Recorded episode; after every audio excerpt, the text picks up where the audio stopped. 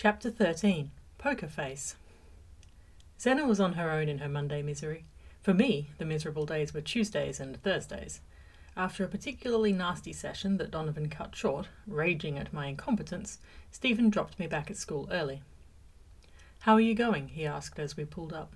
He always inquired, but I got the feeling he wanted more detail this time. I liked travelling in silence. It was half an hour each way of blissful quiet, of not having to consciously suppress my senses, and Stephen gave me space. Okay, I guess, except for sensory control. Understatement of the year. I spent most of Donovan's sessions huddled in the chair, trying to remember to breathe through the barrage of experiences she presented. Between her projector, migraine inducing bright lights, and the endless library of sounds created just to assault my ears, I was a quivering mess. I forgot to breathe when she produced the first example from her morbid collection of strong smells. I passed out and woke up in the care of Catherine, who told me I could refer to her as Dr. Whitaker and sent me straight back to Donovan's office. Stephen nodded. Donovan is tough, but believe it or not, she's the best person for the job. No one has control down to an art like she does. I wish she'd developed teaching down to half an art. Be patient. Sensory control is a hard thing to learn. I bit back a snarky retort. I had a sense that now might be the time to ask more of the questions I wanted answers to. I took a breath. What makes you think it's magic? Stephen clasped his hands in his lap. Lucy used to keep rabbits. I left my jacket behind one day and went back to the lab. She didn't know I was there, and she had a pair of rabbits in her lap. One of them had a broken leg. She moved her hands over the other one. Stephen moved his own hands in a complicated circle and red light sparked between her palms. The rabbit fell asleep. She kept working her hands, and the other one's leg straightened and healed. The next day, both rabbits were perfectly fine. He looked at me. Tell me that doesn't sound like magic. I nodded. Did you ever ask her? Stephen shifted in his seat. Not directly. Jan was always there, and whenever I tried to broach it, he'd change the subject or call one of us away. I think he was jealous of not being an eventer and Lucy and I weren't on the best terms by then. What happened? I asked, without thinking. Stephen looked away. Some other time, perhaps. I centered myself and reached back into my intuition. Has Darkhaven found out anything about the magic? Not yet. Liam and I work on it when we have time. Catherine is more interested in the science, and that's good too. We'll keep looking. He gave me a sly smile. I think you could help. I ducked my head to hide my own grin. I didn't want Stephen to think I wanted this too badly, lest I lose some of my bargaining power. Researching magic sounded like a dream. Giving up Alex and my friends was a nightmare. Have you heard from Charon again? No. Between the Darkhaven sessions, keeping up with school, and trying to spend enough time with Alex and my friends to stop them being suspicious, I barely had time to think about Charon, although I couldn't deny that he was there, in a corner of my mind. I'd thought about calling him last weekend, but Cecilia had demanded a study session, and I'd run out of excuses to brush her off. Good, Stephen said. I think you should stay away from him. He's trouble. I guessed Stephen didn't know who he really was, or he would phrase that a little more forcefully. As if a god of lightning wouldn't be trouble. My phone buzzed in my pocket.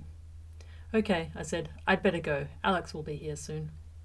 I climbed out of the car, grabbed my bag, and waited until the Corolla had disappeared before pulling out my phone. It was Zena, hassling me to join her for a movie tomorrow after school. I offered Saturday instead. I was excited about tomorrow's session. It wasn't with Donovan, for a start, and Liam had promised something different for Friday afternoon. He'd told me to bring my makeup bag, wear dressy sandals, and tell Alex I would be out late. With Liam's encouragement, I was making progress. He helped me pinpoint different feelings in my body that were clues about what I knew subconsciously. I still guessed a lot, but I was getting better at the process taking my awareness out of my mind and all its mental clatter, past my heart with its lurching and longings, and into what Liam called a calm place, somewhere around my navel. It wasn't calm a lot of the time, but when it was, I found I knew things. I could answer questions from that place without even thinking. We'd been playing card games, poker mostly, and although Liam was formidable with his clairvoyance, I was starting to get closer to matching him. He might know what the cards were, but he couldn't change them, and I was starting to know when he was bluffing, as well as having pretty good hunches about a hand. I'd also borrowed Alex's laptop to copy Donovan's CD. I hadn't had any more overwhelm attacks, but I wasn't confident that a big enough sensory shock wouldn't send me flying out of control. Like the one coming tonight, when Stephen announced the plan. The casino? I asked, wings of excitement and anxiety fluttering through my belly. How can we go to the casino? Stephen didn't answer. He took up one of the chairs under the pergola, poured himself a cup of tea, and sat back, watching the birds play as if he did this every afternoon. Maybe he did. Liam gave me a cheeky, playful look. Well, Stephen has offered to drive, and we walk up the stairs, and ta da! We are at the casino. Fair warning, though, it is a test. If it goes well, we know you're on track for the task force mission. But don't worry, it'll be fun. We all need to get out of Darkhaven sometimes. I had to agree with him on that point. I flopped down in one of the chairs, regretting the abrupt movement as my buttocks hit the unyielding iron. But I'm underage, and do you even exist in the real world? Liam laughed. After a fashion. He fished a slim wallet out of his pocket and showed me a driver's license. It looked legit, with the WA crest, a photo of Liam, and a birth date. If the date was correct, he was only four years older than me. But the name offered on the license was James Hall. Is it real? He grinned. The birth date happens to be accurate. He handed me another piece of plastic, this one with my photograph on it. My birth date was definitely wrong, making fake me 18 years old, and apparently my name was Ellen Hall. If anyone asks, you're my sister, and we're out for your birthday. Do we have to dress up? Liam knew the story. The last time I'd worn a dress was to a school dance three years ago. Nancy had picked it out for me, assuring me the knee length pink and black thing with mesh panels was striking and feminine. I'd frowned at myself in the mirror, tugging at the seams that dug into my upper arms and sucking in my stomach. Then Dylan Rickshaw followed me around all night, complimenting how the magenta went with my pale skin, which it obviously didn't, and I hadn't been to any school dances since. Staying home in my pyjamas with a book was much more appealing. Liam tucked his wallet away. It's not Casino Royale, but if you like, I did pick out a couple of outfits for you. His brow wrinkled. I hope it's not too presumptuous but I didn't think your dad would support this expedition. Dad gave me an allowance for my phone and coffee dates, but I usually had to borrow his credit card for clothes. It would have been impossible to hide or explain a dress purchase. If someone like Charon had shown up with hand picked outfits, I might have squirmed, but this was more like my older brother busting me out for the night. Excitement started to outweigh my fear. I can't wear my school clothes, right? I said, grinning. Thanks. Liam's expression relaxed. They're hanging in the wardrobe in the bathroom. After three weeks of training here, I'd figured out which unidentified doors led to the important rooms, like the kitchen and the bathroom. I set my makeup bag next to the basin and opened the wardrobe, apprehensive. In it hung a drapey cardigan, and behind it a long black dress. Well, it was long on one side, on the other it was slit up above the knee. The top half looked like it would be tight fitting, although with a high neckline and full sleeves. I left the dress in the wardrobe and showered, taking my time. I'd told Alex I was having a girls' night with Cecilia and Zena, at Zena's, because her parents were less likely to talk to Alex and revealed that I wasn't there at all. I took my time with my makeup, using a green eyeshadow that I didn't usually wear because it felt too fancy, glimmering above my grey irises. There wasn't much I could do about the roots beginning to show in my hair. Zena liked the look, of course she did. My roots were red, and she loved bright and contrasting hair colours. But I preferred to keep dyeing them. It wasn't going to happen today. Finally, I turned to face the slinky dress.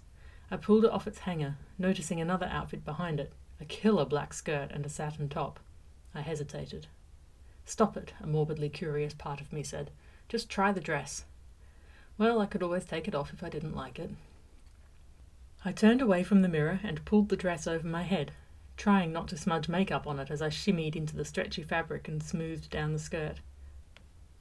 The slit was high, almost to my hip, but my upper thigh was covered by a sort of ruffle that went around my waist on an angle. I shifted towards the mirror so I could see the back of it and stared. The ruffle complemented my hips as it slinked up and around the snug dress. Long fitted sleeves smoothed over my arms, finishing in subtle ruffles at the wrists. The whole piece glittered as I twisted and turned, like a sheet of midnight cloud veiling the stars. Nothing dug in or was uncomfortably tight. I drew in a deep breath. For the first time in my life, I didn't want to rush away from the mirror.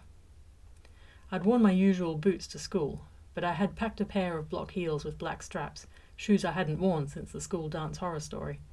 They worked much better with this dress than they had with the magenta one. Ready to go, I placed my hand on the doorknob, then paused, nerves fluttering in my stomach. Not because I felt silly or unattractive, but because I felt too attractive. Sexy, even. A knock sounded on the other side. I jumped about a foot in the air as the rap of knuckles banged through my ears. Trying to shut out my hearing, I mentally lowered the volume the way Donovan had taught me. It sort of worked. Gabby, Liam called, are you ready? Stephen is waiting for us. Another fear hit me. The casino would be busy. Loud, full of the scents of perfume and drinks and bodies. Bright lights and people brushing shoulders. This wasn't a test for my poker face. Are you okay, Gabby? Liam called again. Yeah. I grabbed the cardigan, stuffed my makeup back into its bag, scooped up my jeans and school shirt, and opened the door. Liam was dashing in deep navy slacks and a jacket. He smiled. Feeling good? Not trusting myself to speak, I nodded and followed him down the hallway, dumping my stuff in his office on the way out. To my relief, Donovan had chosen not to join us, and I spent the drive gathering my thoughts and nerves while Stephen and Liam chatted quietly in the front. It had rained while I was getting dressed, and the casino loomed over the slick car park, dwarfing the twisted gum tree Stephen parked next to in the enormous lot. Row upon row of cars glimmered under the amber lighting. Liam led the way inside and up the escalator, a kaleidoscope of colours, sounds, and smells pressed in from every angle, pushing on my brain.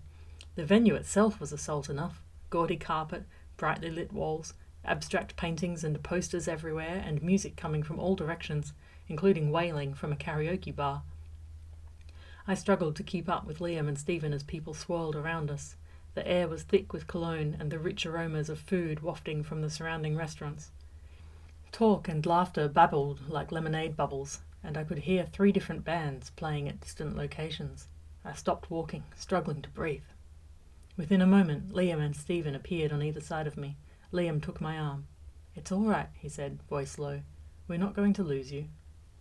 I focused on his voice and the pressure of his hand on my elbow to keep everything else at bay. We passed through security, my Ellen alias worked, and entered the main gaming room. Rows of poker machines lined one side, all noise and flashing lights, coins and chips clattering on plastic trays. I was shocked at the range of people sitting at them. Young girls in heels and slinky dresses, giggling and sipping green cocktails. Men donning dark jeans and blazers, laughing and jeering at each other. Older folk, some wearing scruffy jumpers and track pants, hunched over their screens as if they were part of the installation. I turned away from the poker machines and surveyed the rest of the room, careful to control the sensory input, keeping my awareness on Liam and Stephen. Liam stopped at the door to the poker room, his eyes alight. I'll get us some drinks, he said, Ellen, he had to jab me with his elbow before I remembered he was talking to me. I want you to watch a game. See what you can pick up about each player. What do you know about them and their hands? I'll be back. He ducked away, disappearing into the crowd. Stephen stood stiffly at my side. I watched the tables, sinking in my awareness down to my calm place. Now that I was standing still and had a single thing to focus on, the rest of the room was not so overwhelming. Of course, if it had been Donovan issuing the challenge, I would be a crying heap on the floor right now. There were others watching the game in front of us, but I felt like I stood in a spotlight as I judged their plays and discerned their intentions, as if someone would see what I was doing. I quickly sensed who was bluffing, and had a pretty sure idea which player was going to win. Liam returned, bearing three pink, icy drinks. Stephen raised his eyebrows, questioning. They're non alcoholic. Let's play, Liam said, passing out the drinks and leading us away. Who was going to win? The woman in the white shirt, I answered. She was bluffing. So was the man with the goatee, except he's more nervous. She'll outlast him. The man in blue probably had the best hand, but he was about to fold. Liam nodded. Good. You knew all that? I asked. He nodded again. I could see the outcome of the game after I tuned into it. I usually have to focus on an event to see what is going to happen. And you can see the outcome of any event? Does it have to be close? Does it work on any scale? Liam smiled. We hadn't really had a chance to discuss his abilities. Our sessions were always packed with exercises for me. I hadn't even dared to ask Donovan what she could do. It's a difficult thing to test the limits of, but it seems distance is no barrier. Neither is time, but there are some limitations. Like? It's harder to see things around people I'm close to, and I can't connect with the dead. A frown creased his face. I also can't see our upcoming mission, he began, but Stephen cut him off. Not here. Worry edged into my mind. I assumed he was talking about my getting us into the task force, but I didn't have the mental space to stress over something else right now. I'd gripped my drink, fingers chilled around the icy glass, still taking care to keep the sensory input at a manageable level. This was why Darkhaven was so quiet and out of the way. It was mentally exhausting being anywhere else. We stopped at another poker table with two empty seats. Liam took one and gestured for me to take the other. My pulse quickened. I hadn't realized I would actually be playing. Um, Lee, James, I whispered. I'm not ready for this. Of course you are. With a wicked grin, he passed me a pile of coloured chips. I don't know what I'm doing, I hissed. You know how the game works. You'll figure the rest out. Since stalking off was my only other option, and that would put me alone in an overwhelming place with a fake ID, I took my seat at the table. Stephen stood behind me. Won't you play? I asked him. He shook his head. It's not really my game. The dealer welcomed us to Texas Hold'em and announced the big blind of $100. I swallowed. My throat felt thick. A big blind of 100 meant an early raise of three or four hundred. It was a lot of money. Real money. Not mine, which actually made it worse. If I lost spectacularly, I was losing Darkhaven's funds. Most likely I would whittle it away with low bets on crappy hands that I'd bail out of because I wouldn't be able to decide what to do. With deft strikes, the dealer sent cards flying to land in front of each player. I peeked at mine. Maybe having a fixed thing to focus on was the trick. As soon as I saw the cards, a two of spades and a nine of hearts, my body relaxed. They were bad cards, but I didn't just know that intellectually, I knew it in my gut. The dealer came to me. Fold. I dropped the cards in front of me. The dealer swept them away. The player next to me, a slight woman with straight dark hair falling over her high cheekbones, raised to 300. Liam called it. He didn't look at his cards when we played at Darkhaven, he just knew what they were, but he made a point of doing it here. The next three players folded. A man in a red shirt raised to $500. The flop came down, King of Hearts, Ace, and Four of Diamonds. The woman raised again. Liam called. The man in red toyed with his collar, then folded. The turn was a Queen of Clubs. The woman beside me folded, and, no surprise, Liam took the pot. My next hand was better, but not by much. I folded on the following four rounds. Finally, my intuition shifted as my cards were dealt. This was it. A shiver ran down my back, and I lifted the corner of my cards. Jack and ten of hearts. I was in. I raised the bet to $2,400. The woman next to me flicked her hair and called. Liam called too. Sometimes, when we played, we'd deal and instantly declare a winner. Liam knew what the cards were, and I knew whether or not I could win. But poker wasn't just about the cards, and I could also sense if I stood a chance. If I did bet on a hand, suddenly the game became about the players and who could bluff, outbluff, or unnerve their opponent. Liam couldn't predict that because I didn't make any decisions in advance. I just stayed still, and when the time came, I did whatever felt right. It was a liberating experience. A blonde woman, a bearded man, and the guy in the red shirt continued betting. The flop supported my hunch Queen of Hearts and two threes. The air around the table thickened. I raised again to $4,800. The woman next to me called. Liam, I realized, was playing to push the pot up. The turn was an eight of hearts. My heart raced. The blonde and the red shirt were out. By the end of the round, the pot was nearly $60,000, and it would be mine. Well, Darkhaven's. My fingers tingled. The final card was turned up. Nine of hearts. I had a straight flush. The hardest part was keeping a straight face. I tried to look ponderous and deliberate as I placed my bet, resisting the temptation to go all in. I sensed that if I did that, everyone else would fold. Liam folded. The woman called my bet, so did the bearded man. The dealer called for the showdown. Queens full of threes, four threes, and my straight flush. I took the pot. Liam smiled to himself as he stacked. My next hand was a pair of kings. Anyone would probably keep it, but I knew it wasn't a winner. Yet, play the players. I had a sense I could bluff this one. As the flop showed up three completely useless cards, I saw the guy in red touch his collar. He'd bet high and didn't have the cards. I raised. Satisfaction rippled through my body. For the first time, I felt I really stood a chance to fulfill my end of the deal with Stephen. If I was successful on the Rescue Lucy mission, I would get to keep my friends and my memories and have the option to stay with Darkhaven. On my own terms. It wasn't that I was indecisive. It was just a matter of whether the hand was worth keeping. The turn was another king. It was just me and the guy in red, who looked a bit more confident now. He raised the bet. We waited for the river. I could still feel that I could bluff him if I just kept cool and a firm hand landed on my shoulder. Excuse me, miss, a gruff voice said. Can we see your ID? My lifted mood splattered like a tossed water balloon. I turned to find myself looking up at a tall security guard with a hard face. Behind him stood a woman, shorter, stouter, and even harder. Was it my winning streak? Did they suspect I was cheating? I kind of was. Or had they figured out I was underage? I felt panic start to rise, and with it the volume and intensity of the sounds and sights and smells increased. I took a breath. Pushing the fear down, I sank into my calm place, allowing the answers to come to me, as I had been doing in the poker game. Perhaps because I had so recently been in that zone, it was easier to slip back into. I weighed the options cooperate or try to escape. The thought of handing over my fake ID sent an unpleasant shiver through my body. I smiled at the guards, overly sweetly. Sure, it's in my purse. Let me get it. I stood. Liam jumped up to take my hand, expression neutral. Stephen was on the other side of the table with a white knuckled grip on his drink. I made a show of looking around, under my chair. Oh, I must have left it in the toilets, I gushed, playing it up. The one's just behind the pokies. I hope it's still there. The male guard stood back and said something to the woman. She left, heading in the direction of the bathrooms. I hadn't known she would leave, but I knew this was our best opportunity to escape. I shot Liam a look. Run, I said, just loud enough for Stephen to hear too, but still too low for normal human ears.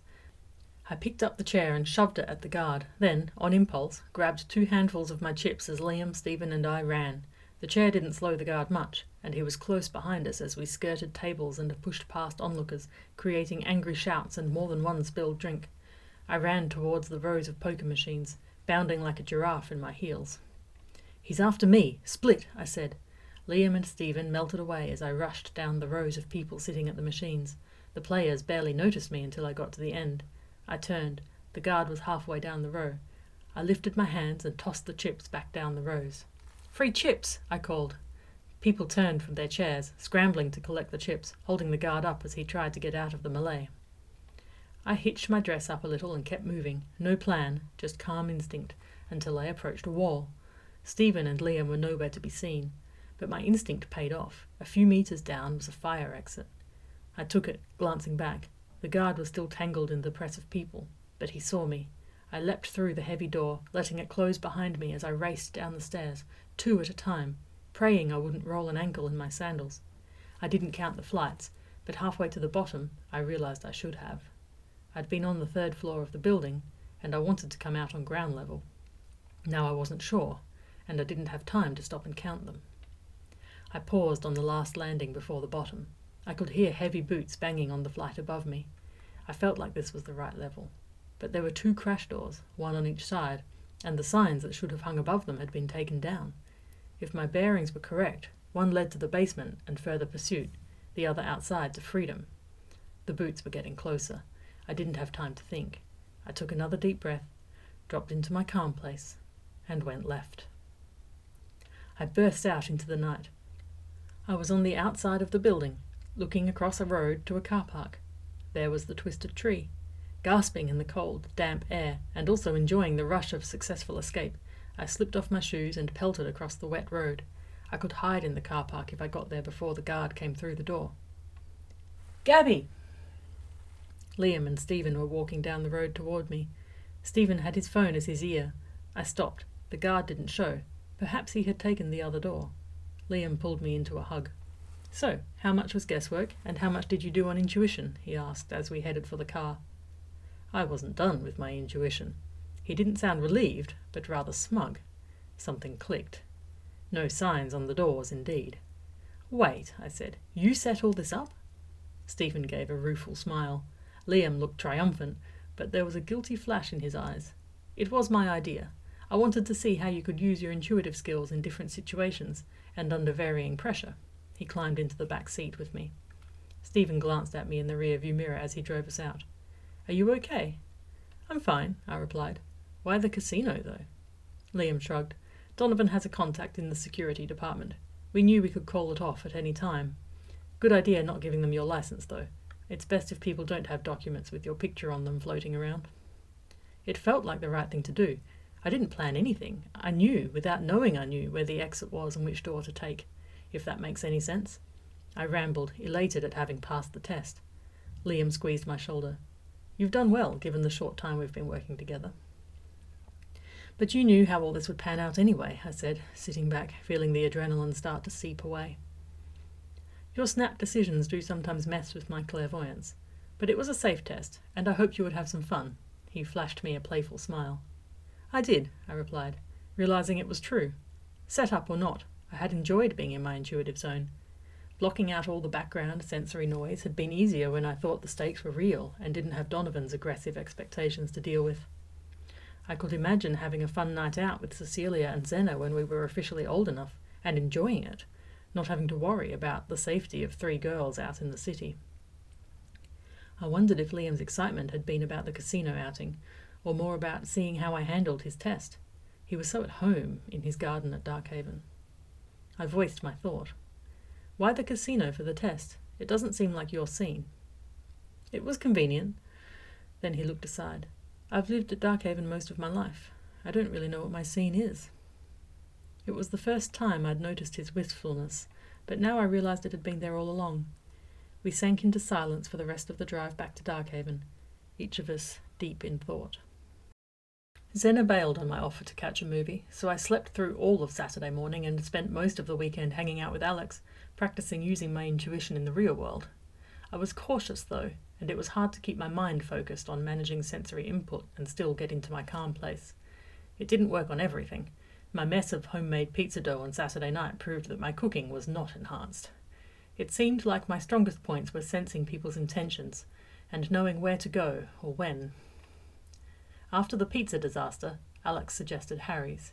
They were always busy on Saturdays, but I followed my intuition to wait 15 minutes, and we arrived just as a couple left and our favourite table became available. Maybe it was coincidence. Or maybe I actually stood a chance of succeeding at the task force and winning my deal.